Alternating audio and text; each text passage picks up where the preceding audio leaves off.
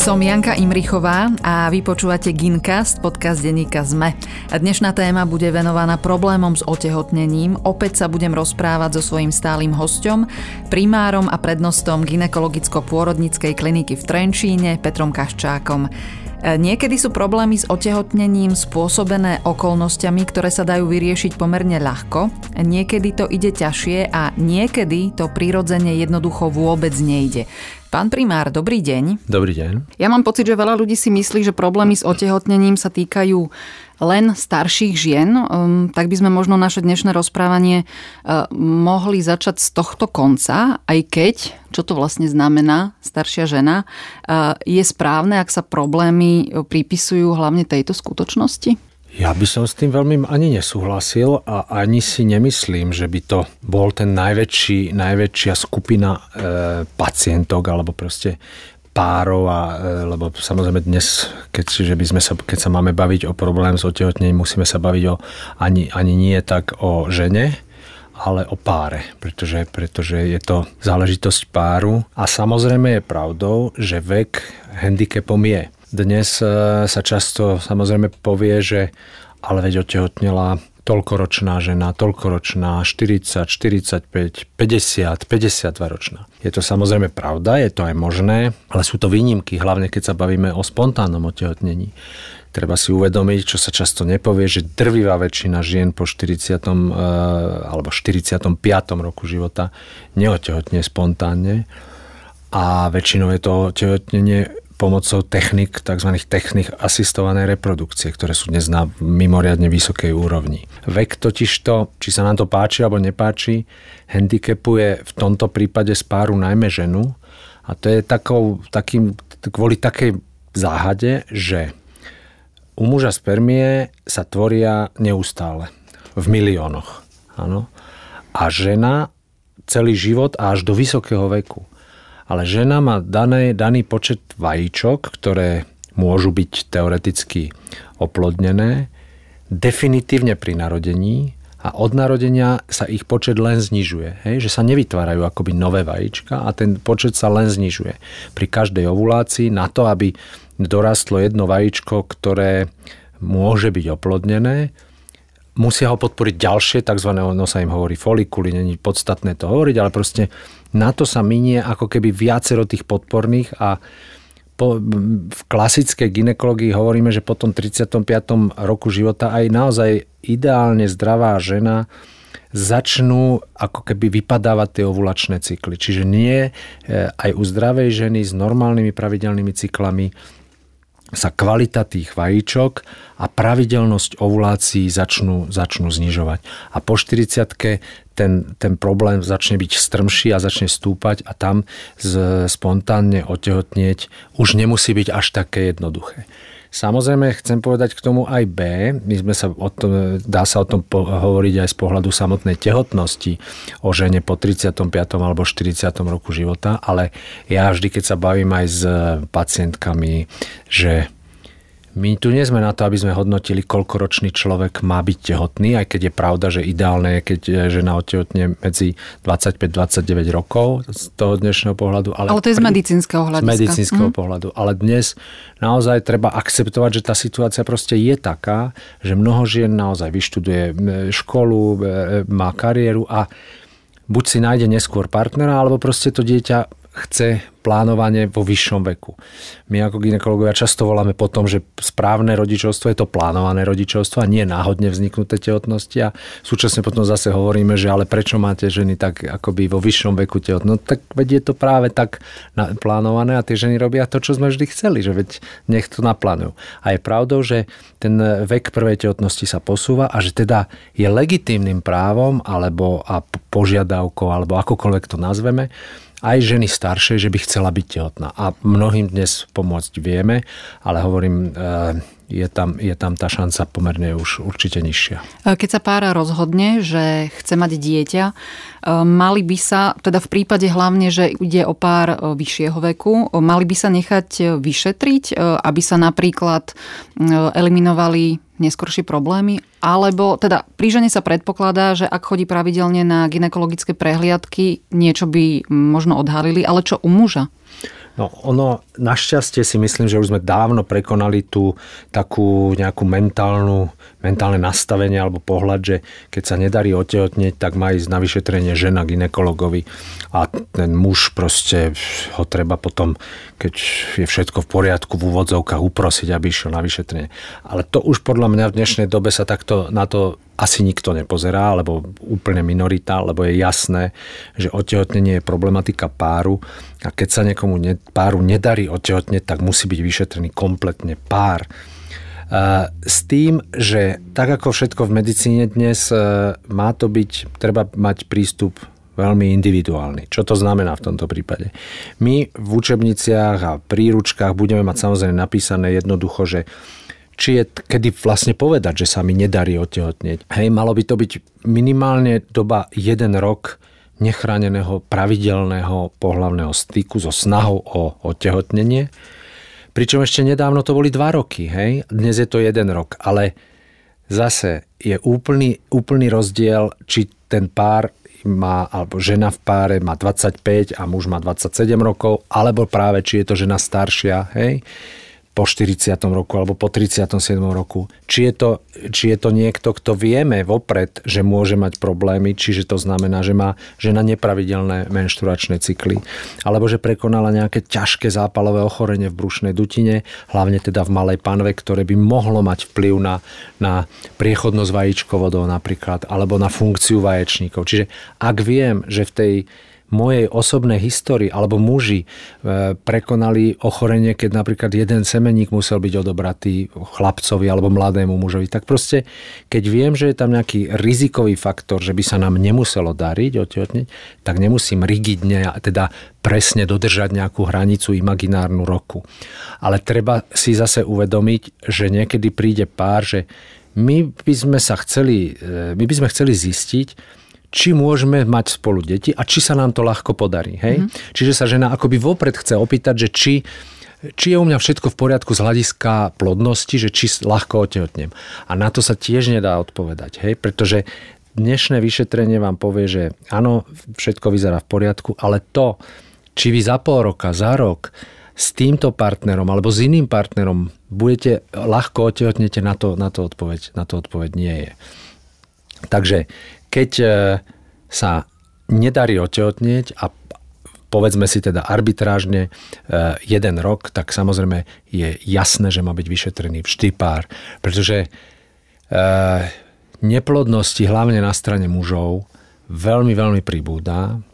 Kritéria na to, čo je normálny spermiogram, stále my ako odborníci a zdravotníci len zmierňujeme. Hej? Čiže to, čo je dnes normou, bolo pred 20-30 rokmi už považované za tzv. zhoršený spermiogram.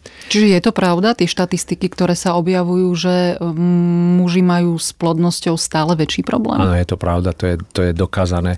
Tie, tie hodnoty, ktoré, e, čiže hovoríme o spermiograme, čiže to je počet spermí, objem ejakulátu, pohyblivosť spermí, kvalita tých spermí, tak sa proste dokázateľne e, parametre spermiogramov aj u mužov, ktorí majú normálne deti, vlastne zhoršujú. Počet spermí klesá klesá.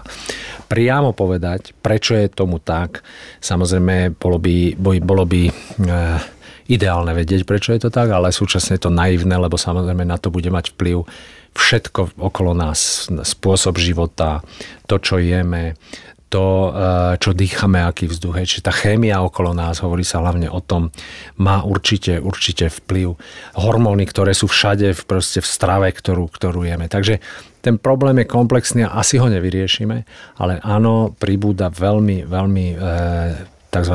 zlých spermiogramov alebo proste problém na strane e, muža. Hovorí sa o tom, že je to vlastne dnes pol na pol, áno, že 40%, dajme tomu len na strane ženy, problém 40 muža a 20% u oboch, alebo akokoľvek si to rozdelíme, ale proste nie je to tak, že za to, že sa nám nedarí otehotneť, môže na 90% žena a 10% muž. Povedzme si, že je to pol na pol a tak ako chcú mať spolu dieťa, tak spolu musia absolvovať vyšetrenie. Za predpokladu, že sú obaja zdraví, alebo teda neuvedomujú si nejaké skutočnosti, ktoré by mohli ovplyvniť e, splodenie potomka. E, kedy má e, žena najvyššiu šancu otehotneť? Porozprávame možno niečo to aj... V cykle? Uh-huh. počas mesiaca. No ono z fyziológie cyklu, čiže z tých hormonálnych zmien a z toho, ako dozrieva vajíčko, je zrejme, kedy sú aj tie najideálnejšie plodné dni. To znamená, vajíčko dozrie pri 28-dňovom cykle, niekde v polovici 13. 14. deň dochádza k ovulácii, čiže prasknutiu vajíčka a alebo teda prasknutiu toho folikulu, ktoré obaluje dozrievajúce a zrelé vajíčko, ktoré sa uvoľní a začne byť schopné e, oplodnenia. Čiže ideálny pri 28-dňovom cykle je 13. 14. deň.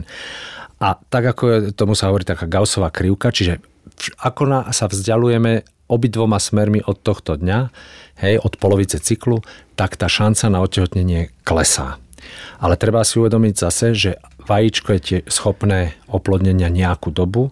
Aj spermia e, prežíva v maternici a vajíčkovode, keď cestuje a hľadá to vajíčko, tiež prežíva nejakú dobu. Takže tá taktika, alebo keď sa bavíme pri antikoncepcii o metóde plodných a neplodných dní, ona je to metóda e, relatívne, keď sa žena veľmi dobre pozná, relatívne dobrá u uvedomelých žien, ale súčasne má najväčšie percento zlyhania a je vhodná naozaj z môjho pohľadu pre ľudí, ktorým by prípadné otehotnenie nevadilo. Lebo spoliehať sa na to, že neotehotnem u 8 deň cyklu alebo 22. deň cyklu, hovorím, smerom od stredu cyklu šanca vždy klesá, ale, ale to percento zlyhaní môže byť pomerne, pomerne vysoké. Vie si to žena nejako odsledovať na základe nejakých príznakov, lebo nie každá žena svoje telo úplne dobre pozná, možno si ani neuvedomuje nejaké skutočnosti, ktoré súvisia s tým, že má ovuláciu. Tak e, vie si to odsledovať, to, musí to byť motivovaná žena, ktorá sa chce akoby venovať tejto sympto, termálnej metóde a proste a pozorovať tie zmeny hlienu a sú na to proste, sú na to dokonca aj školenia alebo proste príručky, ako, ako to zistiť, ale to je skôr metóda antikoncepcie ako, ako snahy o, o graviditu. Ale mm, v dnešnom svete, v dnešnom svete to príliš e, často využívaný spôsob tentokrát ani nie otehotne, ale antikoncepcie nie je. A lebo snažiť sa otehotnieť týmto akoby smerom, že budem sledovať, kedy mám ovuláciu. Ja som sa 10 rokov zaoberal e, na ambulancii neplodnosťou. Mal som na to ambulanciu v našej nemocnici a veľmi ma to bavilo, a, ale vždy som hovoril to, že nie je rozumné e, čakať a milovať sa a snažiť sa otehotnieť prísne podľa toho, kedy si myslím, že mi dozrelo to vajíčko a kedy, kedy je ten ideálny čas. Samozrejme niekde v podvedomí to každý ten pár má, že teraz sme v strede, teraz by sa to mohlo podariť, ale aj ľudia, ktorí sa snažia otehotneť, by sa mali v prvom rade milovať, pretože sa milovať chcú, lebo či sa nám to páči alebo nie, tak my, my sme v medicíne vieme veľmi veľa vecí dnes uchopiť, aj takisto v problematike neplodnosti ale vždy existuje niečo medzi nebom a zemou, že máte, a každý pozná, že ideálne zdravá žena, zdravý muž, vyšetrený dnešnými dostupnými metódami a nedarí sa im otehotnieť. Stane sa aj také, že sa napríklad rozídu z akéhokoľvek dôvodu, nájdu si nových partnerov, s ktorými majú deti veľmi rýchlo. Hej? Alebo niektorý pár e, sa im nedarí otehotnieť dlhú dobu, takisto podstúpia liečbu, nepodarí sa otehotneť, adoptujú si dieťa a zrazu otehotnejú.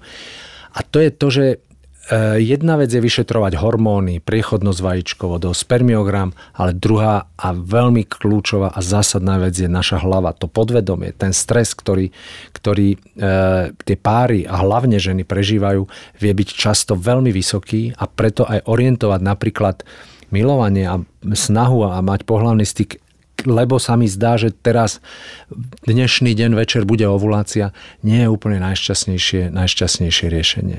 Hej, čiže podvedome to k tomu smerovať treba, ale mm, proste možno sa niekedy nepodarí presne otehotniť na ten 13. deň a zrovna na ten 15. Hej? Takže, takže sledovanie ovulácie, existuje ultrazvukové sledovanie, čiže tie ženy, ktoré už sú v cykle a sna, ideme ich napríklad u nich robiť nejakú z technik asistovanej reprodukcie.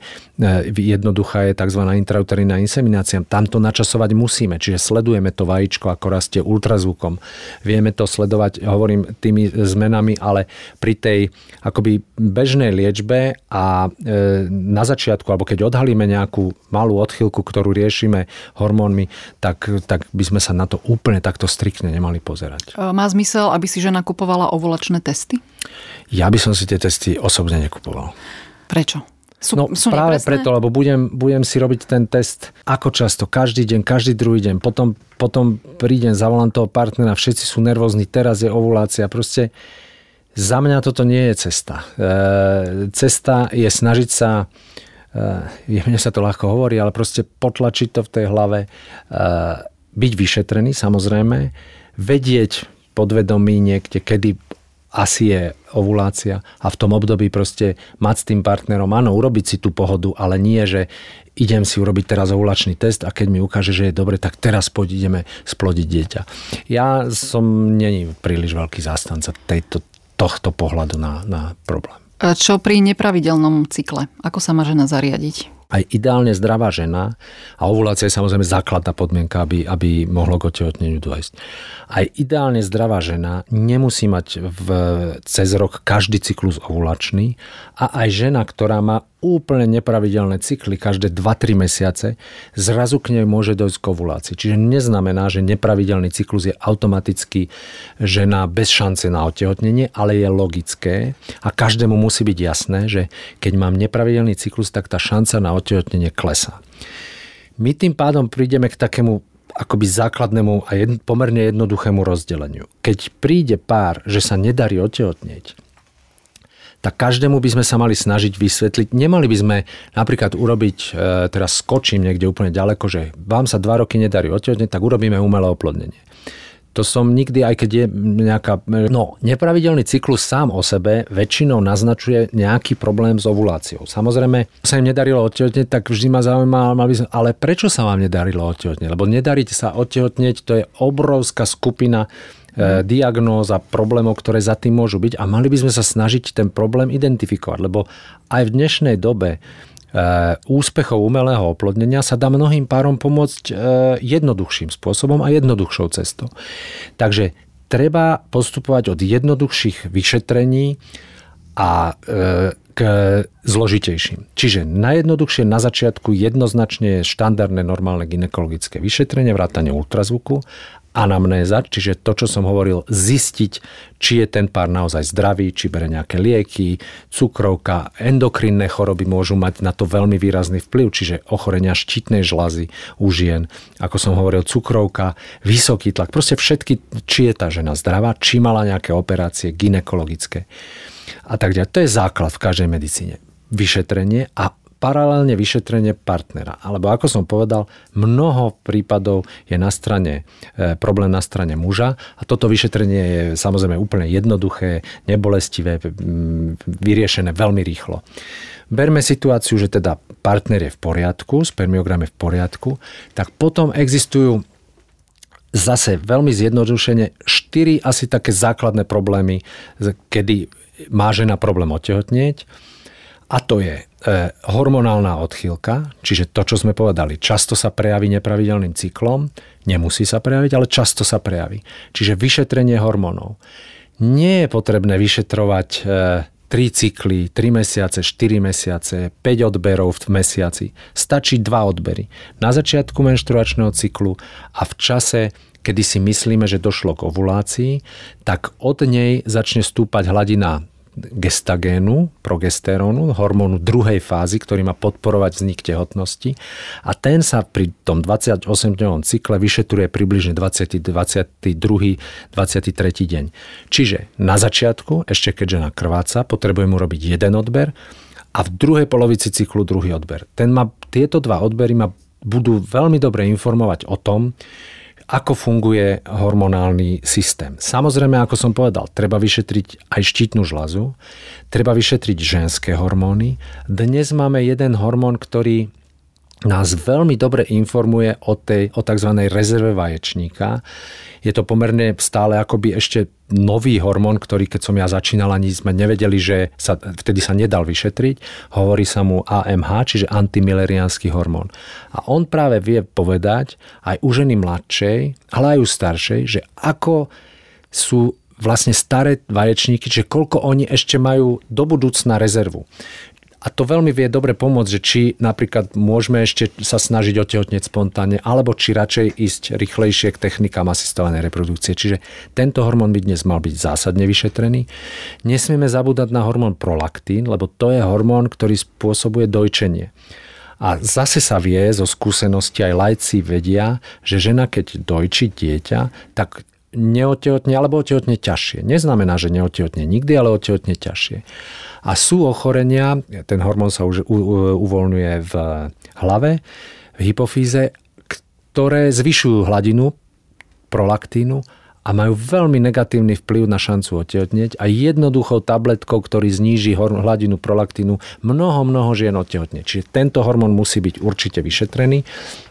A potom v tej druhej polovice cyklu si overím, prípadne pred tým ultrazvukom, ako som hovoril, v období 12. 13. deň spravím ultrazvuk a pozerám, či dorasta vajíčko na vaječníku a overím, či aj prasklo v 22. 23. 23. deň cyklu. Dôležité je potom ešte sa pozrieť, ako tá žena vyzerá. Či vyzerá naozaj žensky, či nemá zvýšené napríklad ochlpenie a známky, že môže mať viac mužských hormónov, lebo tie majú takisto, každá žena má aj mužské hormóny, každá jedna, ale keď je tých mužských hormónov príliš veľa, tak to zase môže signalizovať hormonálnu odchýlku, čiže ale mužské hormóny nemusíme vyšetrovať u každej ženy. Áno, výberovo, podľa vyšetrenia. Čiže hormonálny problém. Potom je ďalší problém, e, to, je, to sú tzv. anatomické faktory. Tam patrí neprichodnosť vajíčkovodov a endometrióza. Hej. Tieto, tieto viem zistiť e, v podstate, áno, viem niečo odhaliť ultrazvukom, dnes sa aj priechodnosť vajíčkovodmi dá zistiť pomocou, pomocou ultrazvuku. Aha, nemusí sa robiť e, vždy laparoskopia? Nemusí sa robiť vždy laparoskopia, ale je pravdou, že to vyšetrenie laparoskopické je o niečo presnejšie. Mm. Hej? Lebo jednak pri, zase, ak je to mladá žena, ktorá nemá žiadne problémy a bolesti pri menštruácii a pri pohľadnom styku, ktoré by mohli signalizovať, že by mohla mať endometriózu a nikdy nemala žiadny zápal a všetko vyzerá v poriadku, tak stačí urobiť ultrazvukom priechodnosť vajíčkovodmi. Ale ako náhle mám ďalšie nejaké e, faktory a hovorím znovu, ten ultrazvuk neodhalí niekto prekoná zápal a ani to nemusí vedieť, áno, že mal zápal vaječníkov alebo malej panve. Takže tým klasickým vyšetrením je stále e, laparoskopia, ktorá ale už je operačnou, operačným e, prístupom. Hej? Čiže to znamená, už žena musí byť uspatá a absolvuje operáciu. Preto som hovoril, že na začiatku treba urobiť jednoduché vyšetrenia. Muž, hormóny. Ak všetko je v poriadku, zamyslíme sa čo ďalej, urobíme laparoskopiu. Dnes je jej automatickou súčasťou je hysteroskopia. Hysteroskopia je pozriem sa do dutiny maternice, kde má sa uhniezdiť embryo a vyrastať plod, či tam není nejaká odchylka, či tam není nejaká prepážka, ktoré hovoríme septum, alebo proste odchylka. Tam je tých odchylok síce málo, ale súčasne to vyšetrenie je veľmi jednoduché, trvá krátku dobu a keď už robím laparoskopiu, tak je nerozumné ho eh, to neoveriť. A pri laparoskopii jednak zistím, či je normálna maternica, normálne uložené vaječníky, vajíčkovody, či žena nemá endometriózu, lebo to je jedna z častých príčin neplodnosti a overím priechodnosť vajíčkovodov. A keď je všetko toto v poriadku, keď sú ovulačné cykly, spermiogram normálny a všetko je fajn, tak eh, samozrejme môžeme ísť akoby ďalej. Niekto povie, že treba urobiť genetiku tomu páru ale genetických odchýlok je strašne málo. Ano, že keď ľudia vyzerajú normálne, tak málo kedy je genetická príčina toho, že sa nedarí otehotnieť. Len môže si ten pár myslieť, že práve nás sa môžu týkať tieto genetické odchýlky a ak sa nedarí, tak budú chcieť asi vyšetriť aj genetiku. Áno, môže a aj sa môže urobiť. Ale mm. samozrejme genetické vyšetrenie stačí urobiť jedenkrát a to je a, a dosť, hej. Ale už to patrí až k tomu vyšetreniu akoby pridanému. Nerobím to mm-hmm. na začiatku automaticky. Lebo často z týchto základných e, odchylok nejakú môžem nájsť a, a postavím sa k tomu mm-hmm. a mhm. budem problém riešiť. A potom je dnes obrovská skupina a napreduje imunológia. Hej? Protilátky proti spermiám a proste, že si tí dvaja, akoby to je to, čo som hovoril, že oni si nesadnú proste tie ich, tie ich pohľavné bunky a nech, nechcú mať v úvodzovkách spolu dieťa, nevieme prečo. A imunológia v tom robí obrovský pokrok. Som presvedčený, že ho ešte samozrejme urobí a bude vedieť aj riešiť tie problémy ale reálne dnes nejaké praktické dopady ešte, že by v každom meste bola imunológia zameraná na, na riešenie neplodnosti, nie sú. A potom nám ostáva proste obrovská skupina, alebo obrovská, e, v minulosti veľká a pri e, zvyšovaní poznania zmenšujúca sa skupina tzv. idiopatickej sterility, čiže situácií, kedy urobím všetky vyšetrenia, ktoré som dnes schopný urobiť vo svete, a zistím, že ten pár je v podstate úplne zdravý, nenašiel som žiadnu odchýlku a napriek tomu sa im nedarí otehotnieť 2, 3, 4, 5 rokov. Treba tu povedať ešte, že ono, ľudská reprodukcia je veľmi delikátna záležitosť a preto nie je akoby, preto ten, keď je pár povedzme v tom ideálnom veku, áno, strednom veku, nie je rozumné po dvoch, troch mesiacoch hneď si myslieť, že sa nám nedarí. Preto tá hranica toho roku, ak není nejaké iné podozrenie, je celkom rozumná. Pretože keď sa ideálne zdraví ľudia, ktorí možno už nech majú aj dve, tri deti, rozhodnú, že teraz by sme ešte chceli, sme pripravení a chceli by sme mať dieťa, tak sa hovorí, že a načasujú úplne ideálne na stred cyklu v, oča, očaká, v čase očakávanej ovulácie, majú e, pohlavný styk, nechránený, tak len 20% e, ľudí reálne otehotne. Hej? Čiže to neznamená, že to funguje tak, že proste keď sa rozhodneme, tak v tom mesiaci budeme tehotní. Takže väčšina ľudí, ktorí nemajú objektívnu prekažku naozaj do toho roka otehotne, ale nemali by mať pochybnosti, keď sa im v troch cykloch, troch, štyroch mesiacoch nebude dariť otehotne, to naozaj ešte vôbec nič neznamená. Ako často by, mali mať, e, by mal mať pár e, pohlavný styk? Ja som totiž to zachytila informáciu, že, a to sa týka najmä mladých ľudí, že e, ich záujem o sex stále upadá, je stále nižší a nižší. Tak to som ja tiež len čítal, ale keďže už nie som mladý človek, neviem sa k tomu vyjadriť. A samozrejme, nedá sa tu sa nedá povedať matematicky, že ako často by som mal mať pohľavný styk. Samozrejme sú, sú páry, ktoré sa milujú častejšie, menej často, ale dôležité je, aby ten, e, to milovanie bolo pravidelné a aby ten styk bol v čase okolo tej očakávanej ovulácie. Pokiaľ niekto bude mať pohľavný styk pri končiacej menštruácii, tak samozrejme šanca, že odtehotne tá žena je minimálna. Hej? Pretože tam predpokladať, že dojde k ovulácii je takmer nemožné. Není to nemožné. Hovorí sa, že odtehotnili ženy aj cez menštruáciu, čiže proste v prírode je všetko možné, ale tá šanca bude, bude veľmi malá. Povedať koľkokrát, e, lebo aj tá spermiogenéza, tvorba spermí trvá nejakú dobu. Hej, keď sa napríklad ide vyšetrovať spermiogram, tak sa hovorí, že 2-3 dní by nemal mať muž predtým sa milovať, aby to reálne vy, e, ukázalo hodnotu toho spermiogramu. Hej.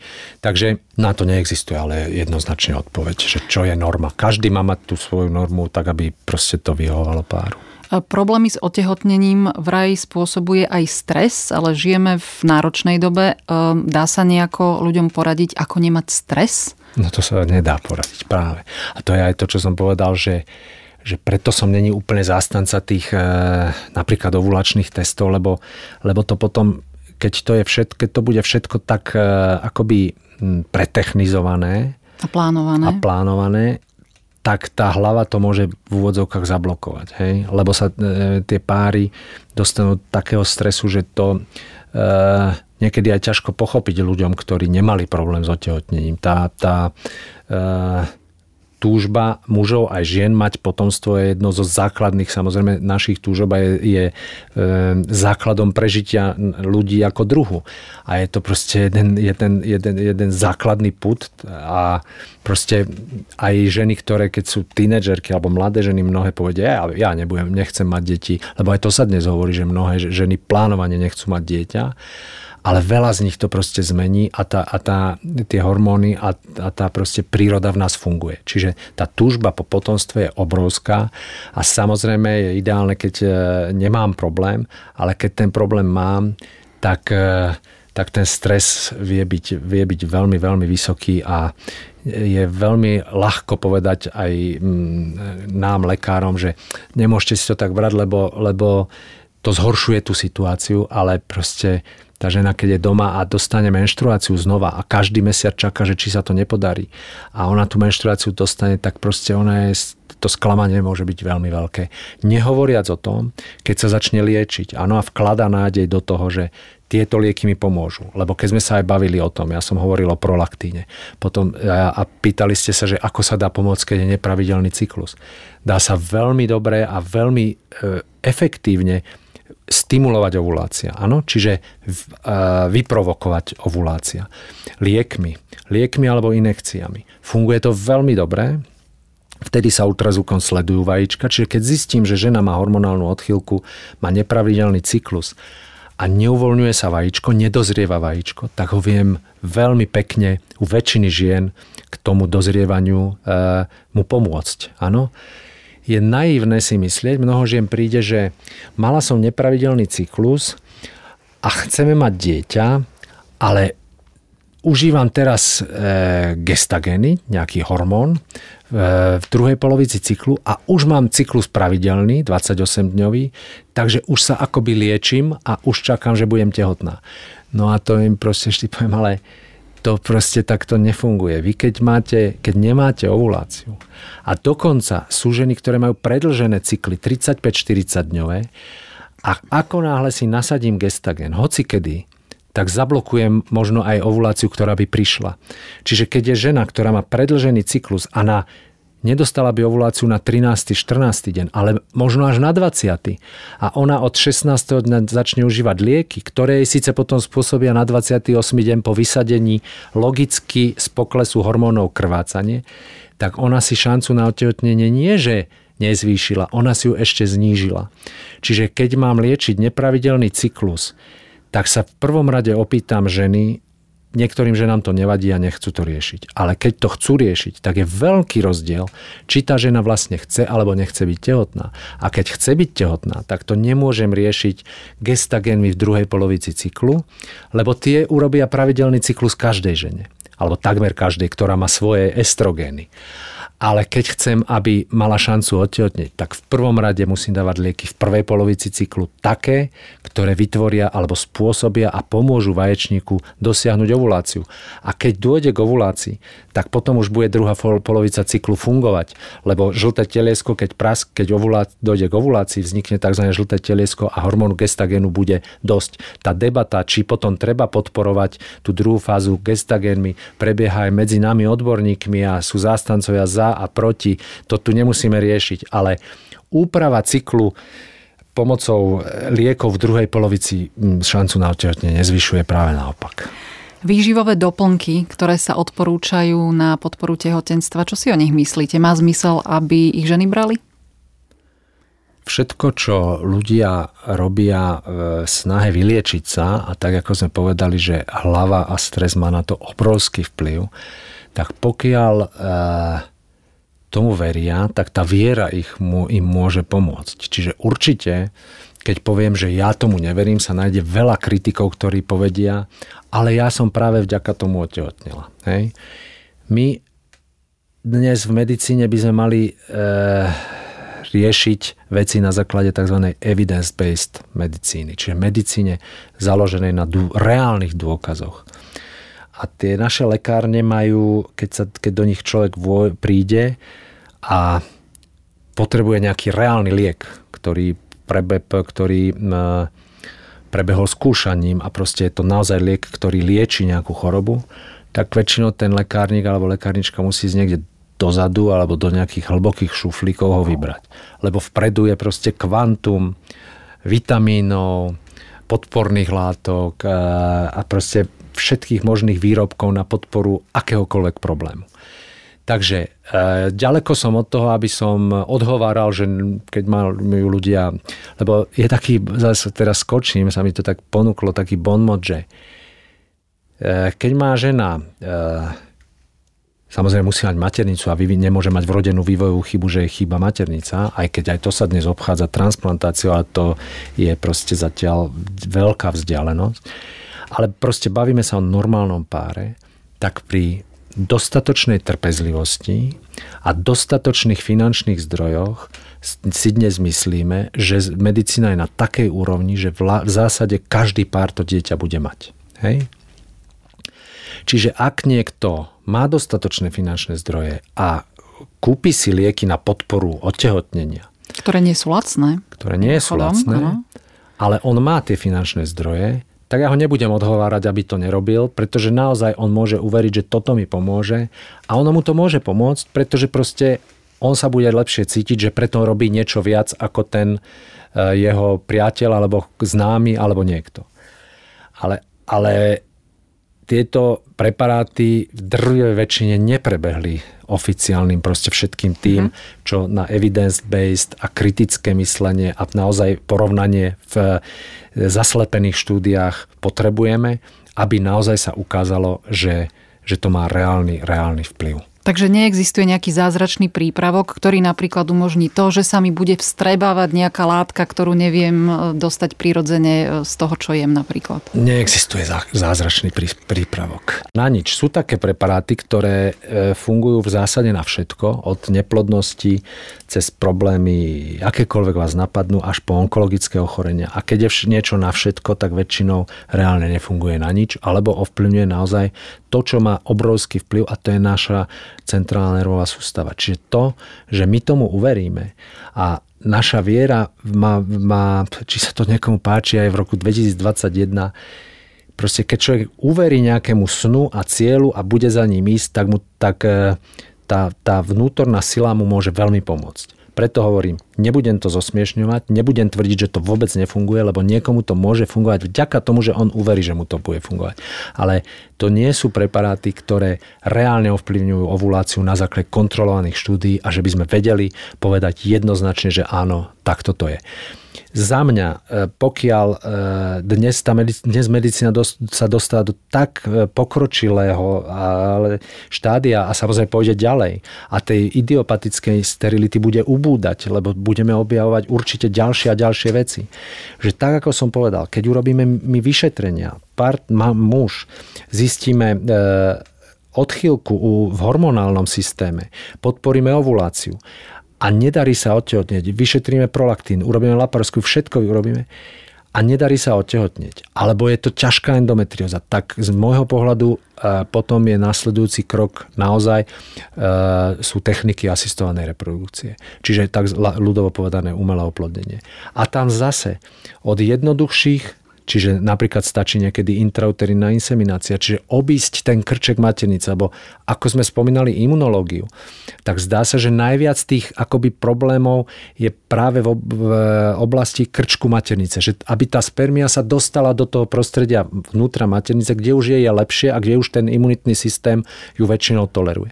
Čiže v takýchto nevysvetliteľných prípadoch je často inseminácia dostačujúcim dostačujúcim e, zákrokom alebo pomocou, ktorá sama o sebe nemá nejaké vynikajúce výsledky. Nenahrádza umelé oplodnenie v skúmavke. Áno, to, čo ľudia poznajú v skúmavke. Ale je tak jednoduchá, môže sa toľko krát opakovať, že proste minimálne zaťažuje ten pár, takže ak je pár vhodný, nie, nie je nerozumné ju zatracovať a nevyužiť ju. Nezaťažuje pár tam žena nepodstupuje hormonálnu liečbu? No hormonálnu liečbu môže podstúpiť, či už tabletkami mm-hmm. alebo mhm. inekciami, ale e, pri intrauterinej inseminácii preložené znamená, že spermie po špeciálnej úprave a prepratí dostanem v období ovulácie do, cez krček maternice a podám ich do maternice tam ich pustím a oni musia, samozrejme, e, je to totiž to akoby vrchol ľadovca techník, ktoré akceptuje aj väčšina veriacich alebo hlboko veriacich. Pretože tam ostáva stále to, že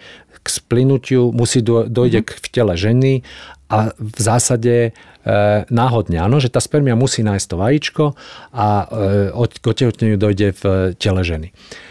A v hlboko veriaci ľudia, ktorí odmietajú in vitro, čiže v skúmavke opl- e, oplodnenie, tak to je akoby pre, pre nich e, ten vrchol, kde, ktorý sa môže opakovať aj mnohokrát.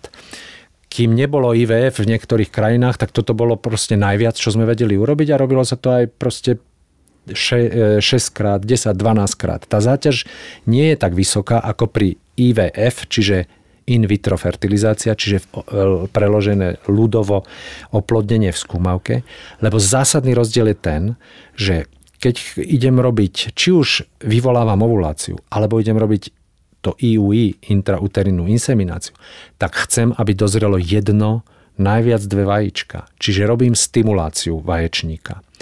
A keď idem robiť umelé oplodnenie, tak robím kontrolovanú hyperstimuláciu vaječníka, pretože potrebujem získať z toho e, vaječníka viac vajíčok naraz, čiže nedozrie väčšinou, aj keď zase existujú výnimky a proste, ale to už, je, to už by sme prechádzali príliš do tzv. E, mekých stimulácií aj pri umelom oplodnení. Ale klasické umelé oplodnenie znamená, že dostáva žena oveľa viac inekcií, vyššie dávky hormónov a nedozrie v jednom cykle jedno, poťažmo dve vajíčka, ale dozrie ich 8, 10. A v krátkodobej anestéze sa oni cez pošvu ihlou pichne do vaječníka a tie vajíčka sa odsajú a v skúmavke, čiže proste v miske sa pridajú spermie, otehotnie naraz oplodníme 8 vajíčok napríklad, vznikne 8 embryí v ideálnom prípade a samozrejme aby nevznikali viacplodové tehotnosti, tak potom vložím v optimálnom období. Ideálne dnes sa akoby je tlak na to, aby sa vkladalo len jedno kvalitné embryo, pretože Viac plodová tehotnosť je zaťažujúca tehotnosť, takže v minulosti sa vkladali dve, tri embria kľudne. Tri embria sa dnes v zásade nesmú vložiť. Vkladá sa jedno, maximálne dve embria s tým, že tlak je na to tzv. single embryo transfer, čiže pre, prenášať a snažiť sa, aby žena otehotnila len prenosom jedného embria a ostatné sa zmrazia. Hej? A pokiaľ žena neotehotne, pretože záhadné a zaujímavé na tom je to, že dnes vieme v tej reprodukcii získať vajíčko, získať spermiu, oplodniť ich v skúmavke. Vidíme, ako sa nám krásne delia. Vidíme, že je to kvalitné embryo a neuhniezdí sa. Áno? Čiže tu je obrovský, obrovský, e, obrovské pole do budúcna, ako zistiť to optimum a proste pripraviť tie podmienky v maternici, aby sa čo najviac tých v zásade pekných embryí, ktoré podáme v optimálnom čase naozaj aj uhniezdilo a pokračovala, pokračovala tehotnosť. Takže vložíme embryo, ostatné sú zmrazené a potom, keď žena otehotne, je to vec, môžu byť zmrazené dlhú dobu a keď nie, tak v tom ďalšom cykle už sa vkladajú e, embria, ktoré rozmrazíme, alebo embryo, ktoré rozmrazíme. Tam už tá stimulácia samozrejme nie je taká. Hej. A ako často môže toto žena podstupovať? Ja neviem, keď sa to nepodarí. Každý mesiac, každé dva, no, tri? E, tak e, teraz e, celú tú stimuláciu. Uh-huh. Záleží, koľko, má, koľko získa vajíčok, či má embria zmrazené. V prvom rade, keď má viacero vajíčok, sa samozrejme využijú zmrazené embria, aby nemusela podstupovať tú hyperstimuláciu vaječníkov. Hyperstimulácia, keď sa preženie to je vec, ktoré tie vaječníky môžu sa aj veľmi zväčšiť. To je jedna z tzv. komplikácií. To sa vtedy ani neuskutoční potom. Áno, keď je, to veľmi, mhm. keď je to veľmi prehnaná reakcia tých vaječníkov, že dozrie veľmi veľa vajíčok, tak sa až dokonca áno, ani neurobi ten prenos, pretože keď v, žena otehotne, zvyšujú sa automaticky hormóny a mohli by narasť v zásade veľké cysty na mhm. vaječníkoch. Mm. Takže áno, to máte pravdu, že vtedy sa ani neurobi prenos.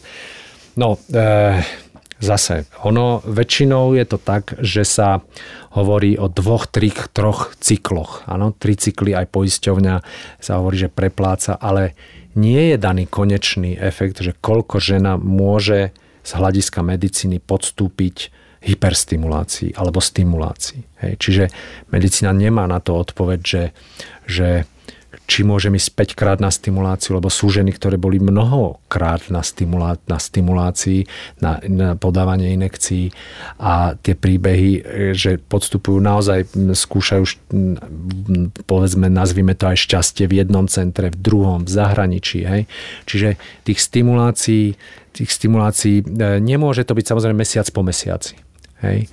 Musí odoznieť úplne tá reakcia, musí byť ten vaječník normálny, ale, ale m, mm, povedať dnes číslo, že viac ako 5 sa nesmie, viac ako 10 sa nesmie, to sa nedá povedať. Ja by som sa ešte vrátila k tomu, ako ste rozprávali o všetkých tých vyšetreniach, o tých najjednoduchších, ktoré musí žena podstúpiť. E, to je z hľadiska toho, čo pre ňu vie urobiť súčasná medicína. Čo ale môže napríklad urobiť žena preto, aby zvýšila svoje šance na otehotnenie?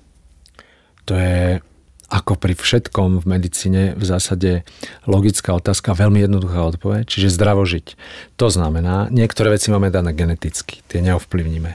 Niektoré veci máme dané tým, kde žijeme, čo tiež neovplyvníme. Keď niekto žije v krásnej, ideálnej prírode, je to iné, ako keď niekto žije v nejakom proste najznečistenejšom mieste planéty. Ale to, aby žena dnes, ja tvrdím, že moderné je nefajčiť, čiže aby nefajčila, to je z môjho pohľadu veľmi... Za... Fajčenie je antiestrogen, má antiestrogenný vplyv, čiže proti, žen, funguje proti e, ženským hormónom. Čiže zdravo žiť znamená udržiavať si normálnu váhu, čiže nebyť podvýživená, nebyť obezná. Niekedy sa ženy hnevajú, keď sa im povie, majú nepravidelný cyklus a e, majú nadváhu, reálnu nadváhu a povieme im, že v prvom rade by ste mali schudnúť. A oni povedia, ale veď ja ani toľko nejem a tak. A áno, je pravdou, že to je časť tej genetiky, že sú ľudia, ktorí môžu zjesť proste za deň 4 rezne a budú celý život chudí, lebo to majú v génoch a niekto sa len pozrie na ten rezne a príbere. Čiže áno, sú také hormonálne odchýlky, ktoré, ktoré, e, že niekto sa musí oveľa viac snažiť ako druhý. Ale držať si normálnu hmotnosť, vtedy ten cyklus ovulačný funguje najlepšie. To sa vie, pretože v tukovom tkanive sa veľmi dochádza k metabolizmu hormónov a ženy, ktoré sú obézne, ťažšie otehotnejú, ale neznamená samozrejme, že neotehotnejú. Čiže tá snaha ne, zase nemôže to byť jediný cieľ a nebudeme tej žene vytýkať, keď sa nebude dariť, lebo nie je to jednoduché zásadným spôsobom redukovať normálne hmotnosť, ale proste čiže nepribrať, ale aj naopak neschudnúť extrémne, pretože vieme zase, že keď žena veľmi chutne, tak je menštruácia jedna z prvých vecí, ktoré stratí. Hej? Veľmi chudé ženy, ktoré trpia prípadne až poruchou príjmu potravy, tak strata menštruačného cyklu a, a v prvom rade ovulačného cyklu je jedna z prvých, hormo, prvých zmien organizmu, ktoré sa u nej udejú a tá reštitúcia, čiže návrat normálneho ovulačného cyklu je jedna z posledných, ktoré sa obnovia. Čiže normálna hmotnosť, nefajčiť a proste nepreháňať to v žiadnom tom, tom e, smere je asi proste taká rada, ktorá sa možno dá aj očakávať, ale reálne, reálne aj funguje. Z hľadiska nejakej fyzioterapie vie niečo, že nám pomôcť otehotneť? Lebo aj ženy, ktoré napríklad e, žijú zdravo, majú problémy s panovým dnom a keď začnú posilovať, existuje súbor rôznych cvičení, tak im to pomôcť môže. Možno aj to by sme mohli e, spomenúť, akú s tým máte skúsenosť. Bol aj u nás v Trenčine v minulosti primár rehabilitácie, ktorý sa tomu venoval a aj mal akoby, samozrejme je tomu dávnejšie a aj mal výsledky, aj mnoho žien, ktoré, s ktorým sa nedarilo otehotneť, otehotneli. Sú tu ďalšie veci, že, že kúpeľná lie, či, čiže určite ten efekt fyzioterapie e, je, ale nevenuje sa tomu, e, ono sa to dnes ako keby tak strašne zjednodušilo tým umelým oplodnením, že tie veci, ktoré sú zložitejšie, mnoho ľudí je strašne sa naháňame, čiže keď niekomu poviete, že teraz 2-3 mesiace by ste užívali tieto lieky, keď sa vám nebude dariť, tak pridáme takýto liek. Lebo máte 27 rokov a nemusíte sa báť, máme, máme čas, ale ľudia niekedy nechcú čakať. Čiže aj to cvičenie, nemáme ani, ani tých fyzioterapeutov, ktorí by sa tomu reálne venovali. Lebo fyzioterapia má obrovský vplyv, to uvoľnenie, e, ja tomu verím, e, športovci by o tom vedeli rozprávať, proste bez toho by oni nedokázali fungovať a zase, fyzioterapia určite nezachráni objektívny anatomický problém. Ťažkú endometriózu e, nevyrieši. Ale mnoho žien, ktoré majú práve tú idiopatickú sterilitu, tak, tak je to jedna z vecí, kde sa ten človek uvoľní, zase uverí tomu a môže to mať, určite to nemá negatívny vplyv, môže to mať vplyv pozitívny, ale tých ľudí, ktorí sa tomu reálne venujú, ja na Slovensku v princípe veľmi ani, ani nepoznám. Nechcem sa nikoho dotknúť a určite takí ľudia sú a niekde pracujú, ale nie je ich veľa. Hej? Čiže neviem, komu by som ja poslal ženu, ktorá by chcela ísť fyzioterapeutovi zameranému na riešenie neplodnosti. V minulosti sa veľa hovorilo o kúpeloch. Chodili ženy do kúpelov. Lúčky boli určené na liečbu neplodnosti, kde sa tým proste e, reálne e, zaoberali tí ľudia, kde tá kúpeľná liečba mala eliminovať ten stres, kde sa proste robili vyšetrenia hormonálne, ale zase tou zrýchlenou dobou a tou dostupnosťou technik asistovanej reprodukcie sa tieto veci, ktoré, ktoré sú akoby, ktoré vyžadujú viac času, viac trpezlivosti, často dostávajú do úzadia a v podstate e, lúčky fungujú, kúpele fungujú, ale či tam ešte a koľko tam chodí žien, ktoré majú problém otehotneť, si netrúfam dnes ani povedať. Kúpele a fyzioterapiu nechajme v tejto chvíli tak. E, ja by som sa ešte vrátila k endometrióze ako k jednému z dôvodov, e, ktorý že nám komplikuje tehotenstvo. E, my sa endometrióze teda budeme venovať ešte v jednej samostatnej časti Ginkastu. E, v tejto chvíli vás ale predsa len poprosím, aby ste nám e, tento problém stručne priblížili. Jednou z tých príčin, ako sme hovorili, základných akoby, je aj endometrióza. Zaujímavé ochorenie, ktoré, ktoré hovorí o tom, že sliznica maternice sa nachádza niekde inde a ona nemusí mať žiadne príznaky, žena nemusí vedieť, že má endometriózu, môže mať bolesti a potom akoby tretí príznak je práve to, že sa nedarí otehotnieť. Len tu treba upozorniť na zásadnú a základnú vec, že endometrióza, keď zistíme, že žena má endometriózu, má štádia. Štyri štádia sa hovorí klasicky. A len tie najťažšie formy endometriózy v neplodnosti takmer nikdy by sme nemali povedať, že vy neotehotnete. Áno?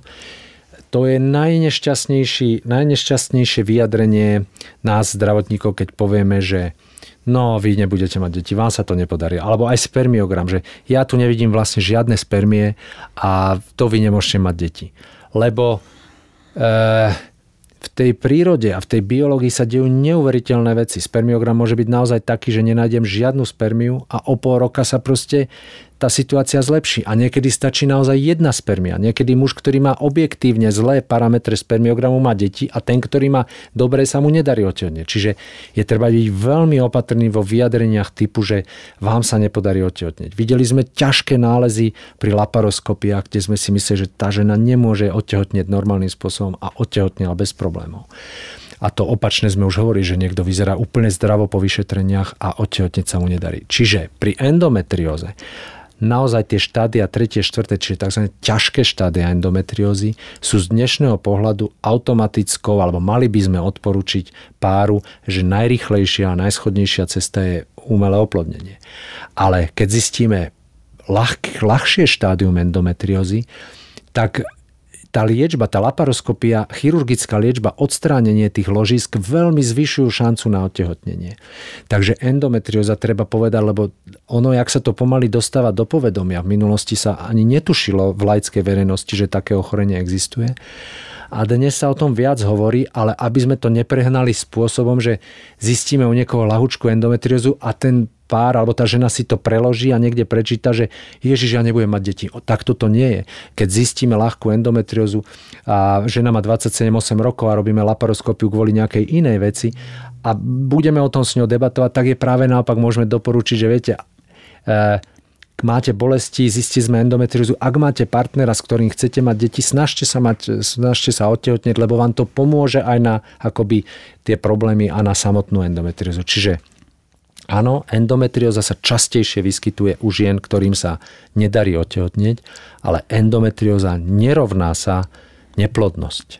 To je treba veľmi na to dôrazne upozorniť, aby sme nestresovali nejakú ženu, že keď zistíme endometriózu, že to znamená, že, je, že bude musieť ísť na umelé oplodnenie, lebo sa jej inak nepodarí otehotneť. Ja keď vás počúvam, tak som si práve uvedomila, že všetko znie tak e, veľmi pekne a ideálne, ako keby všetky problémy, ktoré sa dajú vyriešiť, e, vyriešia e, slovenskí ginekologovia, ale sú na to ambulancie pripravené. Všetko, čo ste menovali, mne ako obrovský objem tých vyšetrení, ktoré musia ženy podstúpiť.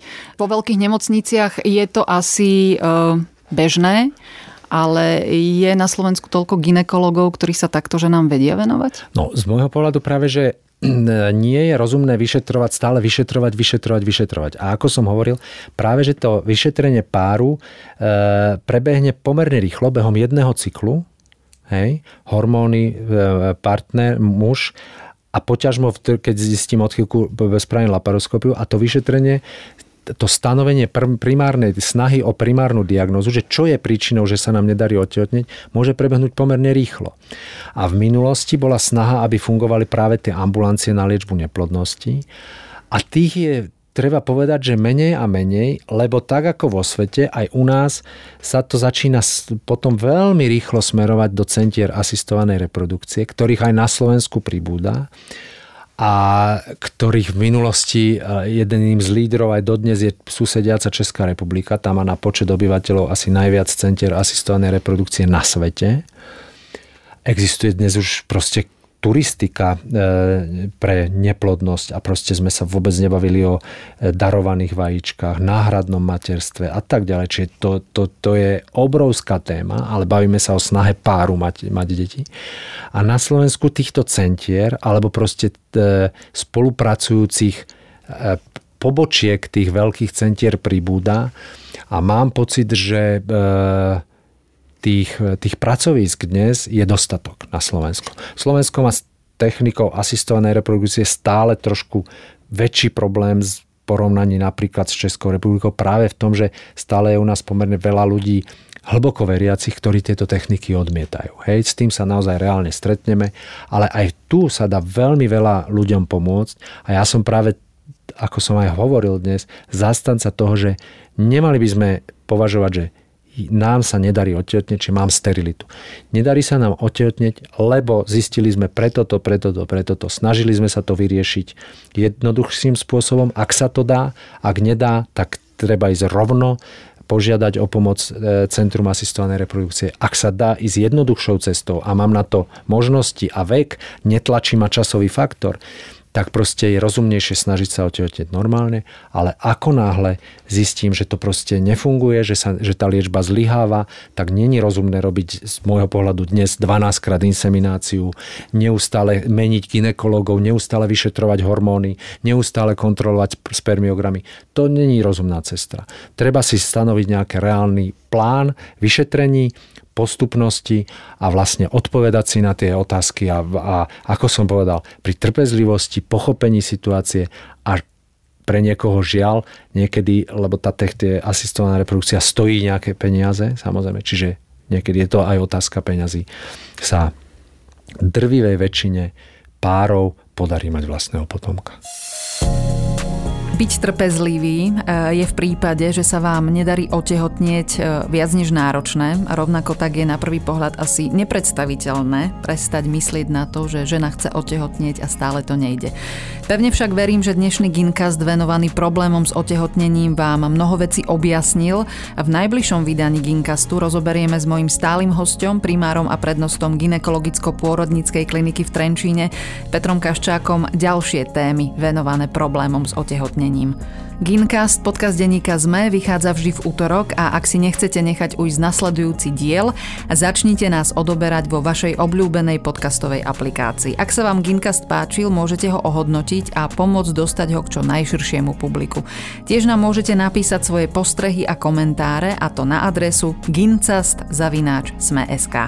Som Janka Imrichová a budem rada, ak vás zaujímu aj ďalšie časti tohto podcastu. Najbližšie nás čaká téma umelého oplodnenia.